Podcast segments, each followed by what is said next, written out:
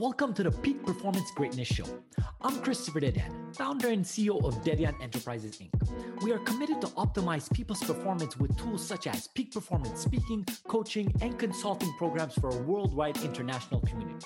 We believe that the only difference between where you are and where you want to be is acquiring the knowledge you need and consistently utilizing that knowledge to become a peak performing individual in every area of your life. Stick around until the end of the show, where we will reveal how you can become the next guest on the fastest growing inspirational educational podcast on the planet in 20 to 30 minutes. Let's go.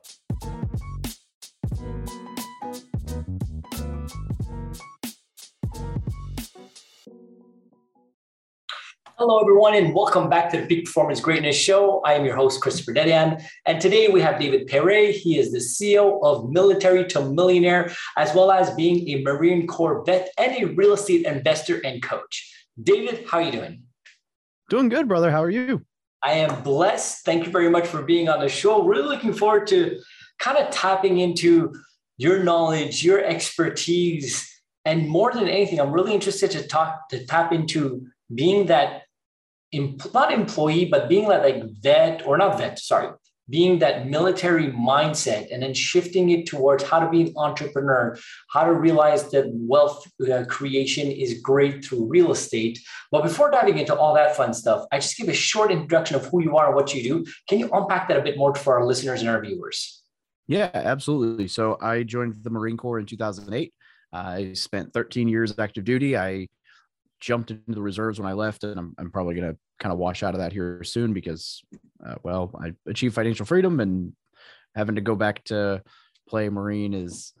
Uh, I love a lot about the Marine Corps, but uh, sometimes not the most convenient thing when you're running businesses. So, um, so in 2015, I read Rich Dad Poor Dad, got into real estate, and then by the time I exited the military in 2021, I had over 100 doors, uh, achieved financial freedom, built a platform helping service members and vets learn about real estate. And here we are. Okay. I love that. I love that. And you know what? There's a lot of people that owe this real estate approach, mindset, ideology to uh, Robert Kiyosaki with his book, uh, Rich Dad, Poor Dad. And when the first time you read that in 2015, how was that aha moment for you and how did you actually transition towards i got some information from the book because it's a great book gives you information but it doesn't give you the step-by-step process. Did you try it by yourself? Did you start buying some uh, uh, fa- family units by yourself? Did you go into apartment syndication? How did that process go from i read the book to now i have over 100 doors yeah i well i read the book then i read a couple other books and that well or listened to them on audiobook because i don't I wasn't a huge reader at the time. So I just, you know, as I'm commuting, I would listen to books. And I'd say probably three or four months after reading that book, I'd read several other books and kind of decided I was going to try house hacking, which is like buy a duplex, live in one half, rent the other half, or you know, with a fourplex, triplex, big house and rent bedrooms, all kinds of ways to do it. And so it was just kind of like the perfect storm. The lease on my apartment was coming due. And so I was like, well, I either have to renew or buy a place and I'm going to look at buying. And then uh, I didn't have much, if any, money. I, I'm pretty sure I had a negative net worth at the time, but my Harley got totaled. And the money that I got out of that was enough for a down payment with an FHA loan. Uh, should have used the VA loan, but the lender didn't know what he was talking about. Told me you can only use it one time, which is wrong. And uh, part of why I have the platform now to help people realize those things are wrong.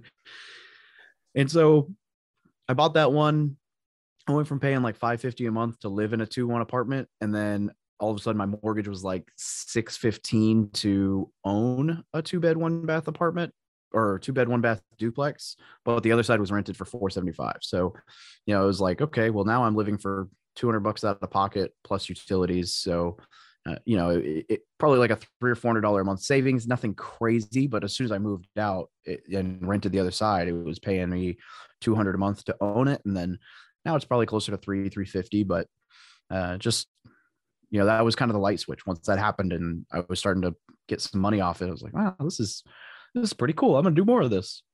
And that's how you started essentially. Just went rolled from one property to another. I'm guessing you refinanced one and then just got bigger and bigger. And now, what is your expertise? Like you were talking about plexes. Did you only stay in the plexes? Did you do any lease options to get your capital up? Are you in the apartment syndication world? Do you hold all your properties? Like, how did you get to, like you're mentioning, from military to millionaire? Yes. All uh, of the above. I have done, yeah. I mean, I've done a couple lease options. I've done a lot of seller financing and creative financing. I've done a conventional loan. I've done another owner occupied loan. I've even rented a house that they allowed me to sublet bedrooms on Airbnb to sub to subsidize my rental expenses while I was living there in San Diego. Uh, I'm a general partner on two different syndications. I didn't count those in my doors just because it sounds really cool to be like, I got 900 doors or a thousand doors or whatever. But you know, if 900 of those are uh, my percentage of ownership is less than 1%, it's, uh, you know, the ones that I mentioned are the ones that I have controlling interest in. Um, and then uh, what else? I mean, we own a 40 unit hotel, uh, two apartments. I just sold a third one. So I sold a 10 unit. I had a 23 and a, I still have a 23 and a 15 and then everything else is singles one one two three and four units um, we do some wholesaling but not really because we like wholesaling so much is just because we we're trying to buy a whole bunch of deals off market for ourselves at a discount and the only way to keep that machine running is to wholesale some of them to fund the marketing funnel so we'll try to wholesale two and then you know flip or hold one or two or three uh, so like right like what we mentioned before we started recording uh, right now, we have four renovations under progress. Two we plan on renovating and hold or refinancing and holding. Two we plan on flipping, and then we've got three under contract. Two of which we're going to assign to wholesale. One of which we're going to flip ourselves and then or or hold. And then uh, a fourth one is is our you know I'm trying to buy an office building downtown with some lofts to uh, kind of house hack the office, right? So we'll live in the office and then rent office space and then Airbnb lofts to hopefully cover the cost of everything else. That is great. So pretty much anything I can hold, I, I will. If there's a way to hold it, I'll find a way. Yeah, that makes sense. And what sector do you play in? Like all these properties, these deals that are coming through, is it one specific sector? Is it a couple of states? Uh, do you play where you live, or what's that look like? Yeah, I started in a little town in Southwest Missouri, and it's kind of the the Branson Springfield area. Mm. Uh, I haven't done anything in Joplin yet, but some of those, a lot of those small towns around that area.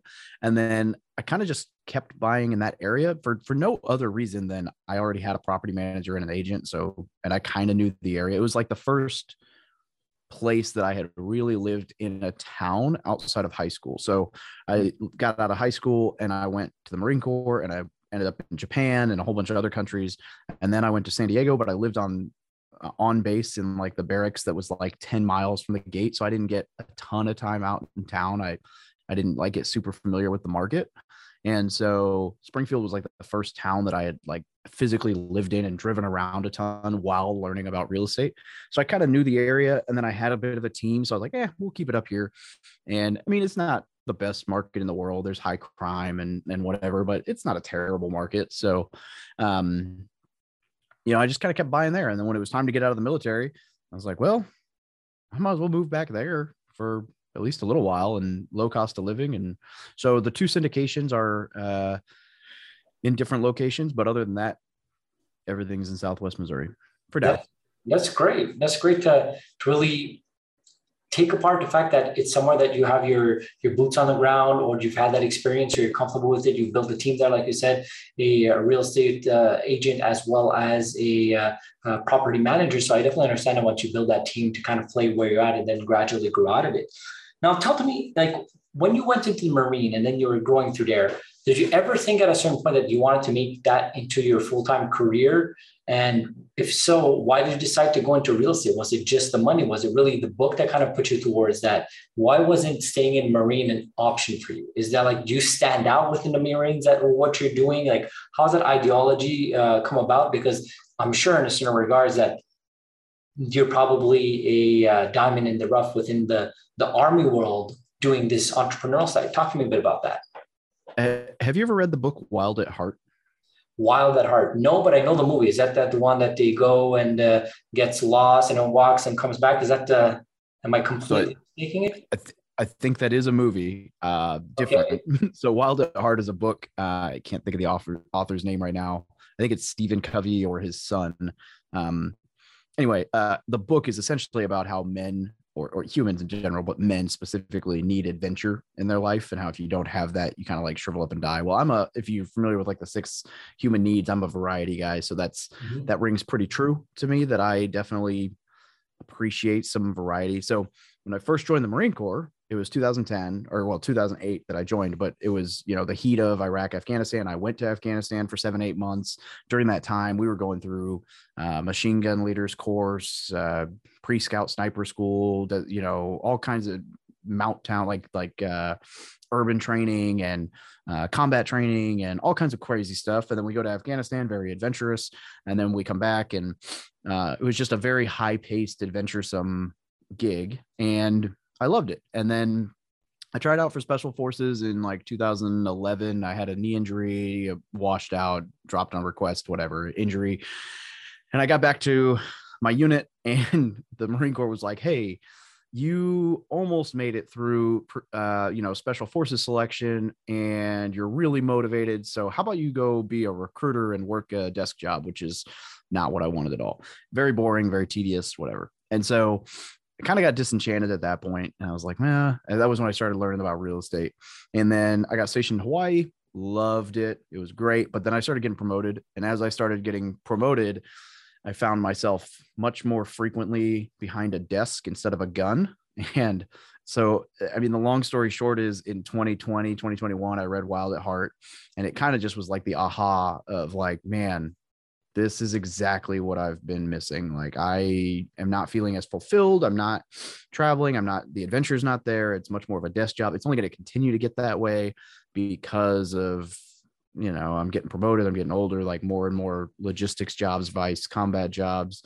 And so all that stuff was going on. And then I realized I was pretty close to financial freedom. I was like, you know, might not be a bad idea to just settle down and then I can you know find myself some of that adventure on my own and i can uh, you know travel and i can um, i can probably reach more people right? I'm if i'm trying to help service members and vets achieve financial freedom i can do a lot more damage that way outside of the military with my full focus on it than i can in the military working. My last gig i was in a windowless no cell phone high security building where i couldn't even use gmail. So can't impact a ton of people that way oh jesus okay so one thing that you mentioned in like essentially the whole outlier of what you just said, I want to highlight the number one thing to be a high performing individual towards an entrepreneur, towards an athlete, so on and so forth, towards an army vet in this case, a marine vet, is massive clarity. So you went within, found out what's going on.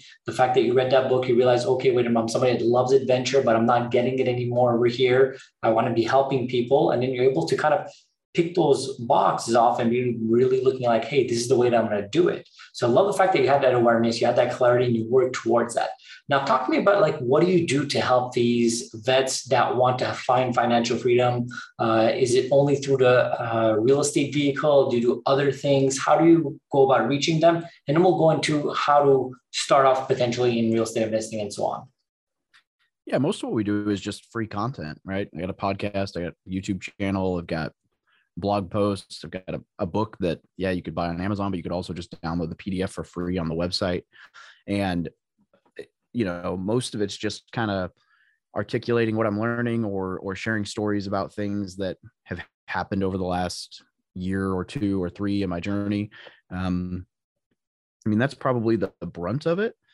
We do have like a mastermind group for some service members and vets that are, you know, a little bit more serious or, or want to be in a tight knit community, but I'd say 90% of what we do is just free content, just answer questions and just help people out with, uh, you know, again, like everything I'm learning and, and, but it's not just real estate. I mean, I talk about index funds and the thrift savings plan, our 401k and, uh, you know, insurance and I mean, what, whatever makes sense. Uh, you know, even if it's just steering people away from things that don't make sense, like don't buy a car this way, buy a car that way, you know. So, whatever, uh, just basic stuff.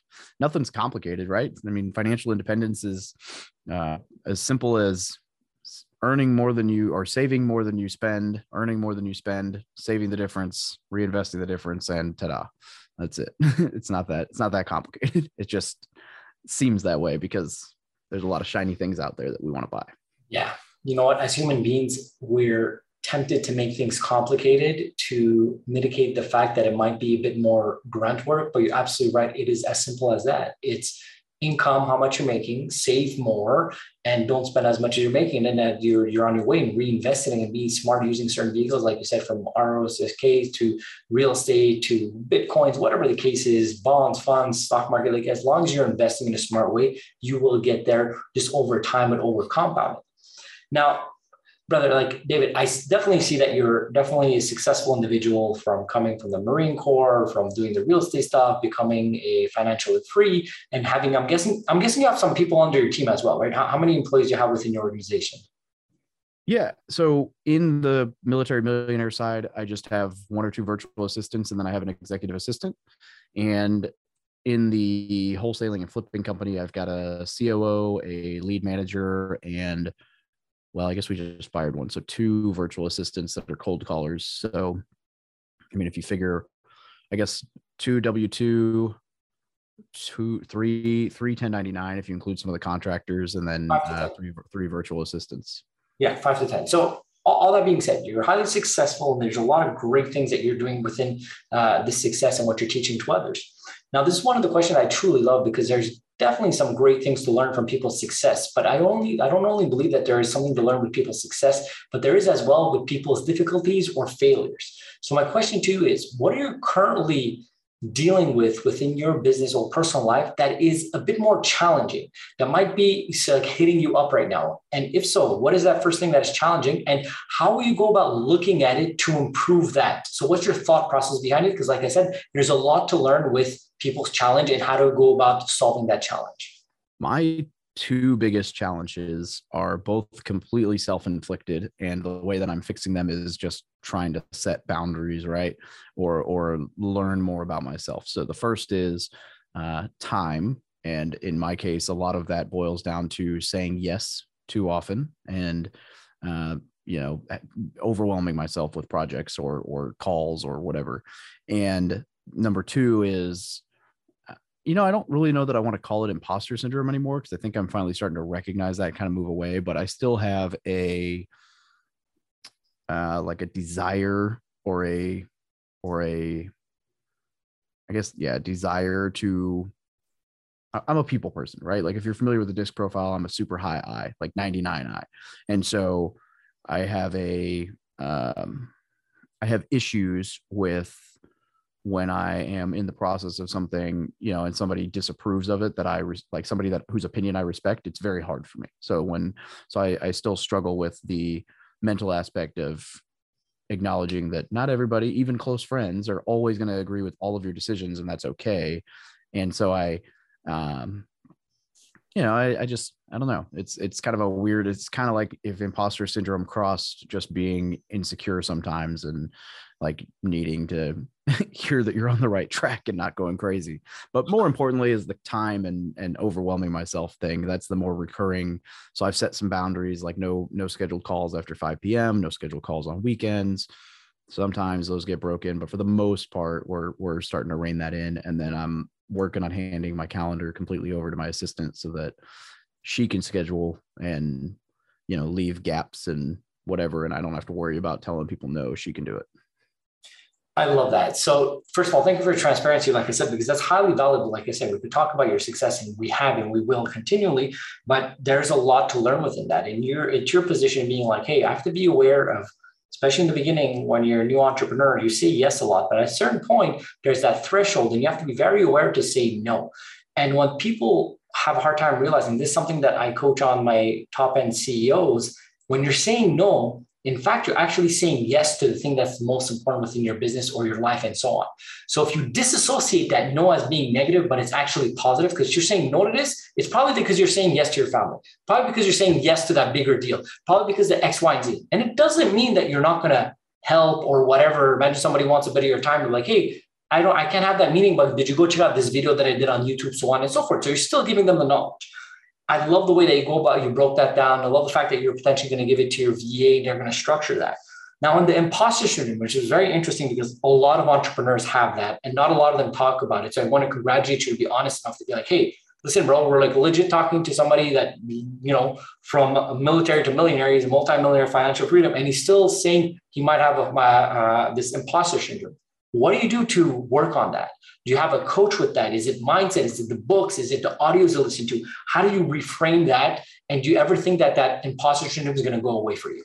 Yeah, I just read this book called Overcoming the Imposter, and that was pretty helpful. Uh, just because it's not like an overly complex book. In fact, it's probably a little simpler of a book than I wanted and a little bit less of an answer than I wanted. But it basically just says, hey, everybody has it, and here's how it shows up. And I was like, oh, yeah. And it just normalized it so much. Um, which is which is kind of funny because I the whole time I was reading it, I was like, man, this is not what I was hoping for. And then I get to the end and I'm like, you know, actually, uh, that helped a ton because it just went to show like this is I'm making this a bigger deal than it is. Yeah. Um, and I don't know that it's ever going to go away. I mean, one of the points he made is that it shows up when you push yourself, right? So when you're reaching for that next level, that's when it rears its head. So you might think you've got it, and then all of a sudden you go to reach the next plateau and it pops right back up. Hey, idiot, who's going to listen to you? Or what makes you think you're good enough to do this? Or, you know, whatever that voice is in the back of your head.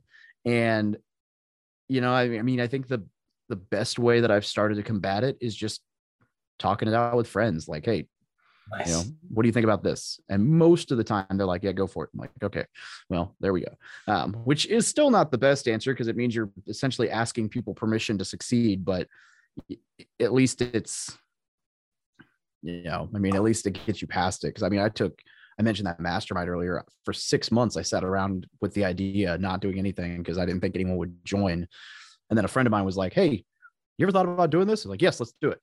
and uh, as soon as we did it, I mean, we got 160 members in it now, you know, so it's it's gone great. But I put it off for six months, thinking, eh, nobody's gonna want to. Eh, this is dumb.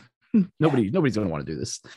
And uh, I was wrong and you just kind of have to acknowledge that that's always going to show up you know there's this old saying that says if you if the enemy within does you no harm the enemy outside will do you no harm sorry so so yeah the enemy outside won't do you no harm if you don't have an enemy within and that's exactly what you're kind of alluding to the aspect of it's all the mindset and i don't believe that it's a bad way to talk to through with your friends and whatever the case is because i don't think you're asking them uh, giving for them to give you permission for your success. I think you're just getting a different perspective because you're the main actor of your life. You're on stage, right? And you're acting it out.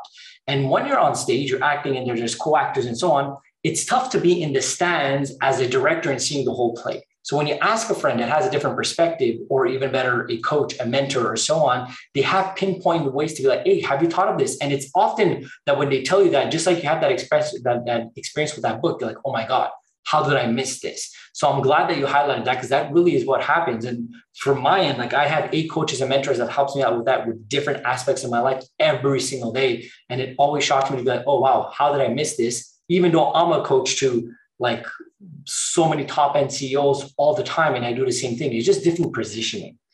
So I have two last questions before letting you go. I want to be respectful for your time here.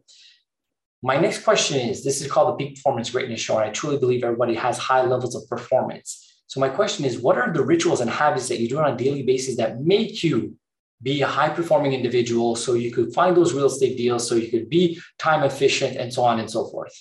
This is number one. Uh, I journal journaling every morning, every single morning. Write down my my three big goals, my most important tasks for the week, and my most important task for the day to reach it, and then I just write down three, you know, three things that I have to do to win the day. And as long as I get those three things done, it doesn't matter what the rest of the day shapes out to. So today it was a, um, I don't even remember. I've got them all done except for one that's next. And that's uh so the next one is a medical appointment that I had to do. Oh, the other was a draft for a uh, a course for a company that I'm helping them produce. And the first one was I don't know. It was the first thing I did this morning. I forget what it was. Clearly, it was very important. um, but uh, you know, and so as long as you get those three little things done, then all right, cool. The day is the day is great, right? If I missed out on a chance to check my email, who cares? But the problem is if you don't schedule those things and and tackle them first thing, then you'll spend the whole morning checking email and you'll never get anything important done. And so I would say just having a morning routine, uh, making sure that every day I'm, you know, writing out what I'm doing, what I got to do, and then at the end of the day, checking out what I did, you know, checking in how was it, how did it go, okay, cool, what's next, what's tomorrow, what do I need to plan for. Um, I get too busy, I'll I'll forget everything if it's not written down. I love it. Journaling, one of the top tools. Uh, putting down your top three goals. Once again, it makes perfect sense. You don't need to have a laundry list of to-do list, just the top three things. And then if you finish it, you know, like in two three hours, then your day's done. Whatever you do extra is extra. And like you said, you have those three targeted things you follow through. I love that you do that. I love the fact that you do it early in the morning as well and just kind of move on from it.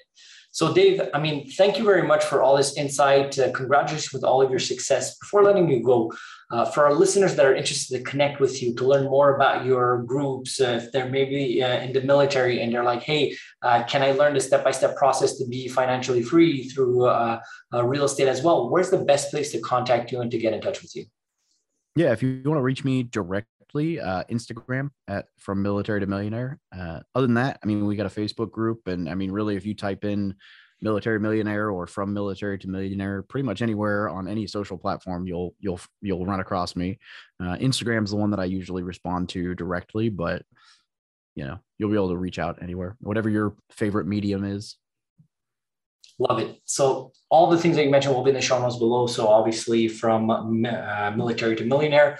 Dave, thank you very much. Congratulations with all your success and congratulations to the help that you're doing to everybody in regards to how, teaching them how to be financially free from military people to others as well. So I hope you have a blessed day, brother.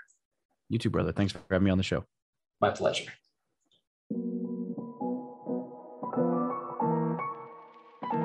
Christopher Dedeyan here. Thank you so much for listening to the Peak Performance Greatness Show. If you're a successful entrepreneur or entrepreneur who would like to be on this program, please visit our website at peakperformancegreatness.com. If you got something out of this interview, would you share this episode on social media? Just do a quick screenshot of your phone, text it to a friend, or post it on the socials. If you know somebody that could be a great guest, please tag them on social media to let them know about this program and don't forget to include the hashtag peak performance greatness. I love seeing your posts and guest suggestions. We regularly put out new episodes and content. To make sure that you don't miss any episode, go ahead and click that subscribe button.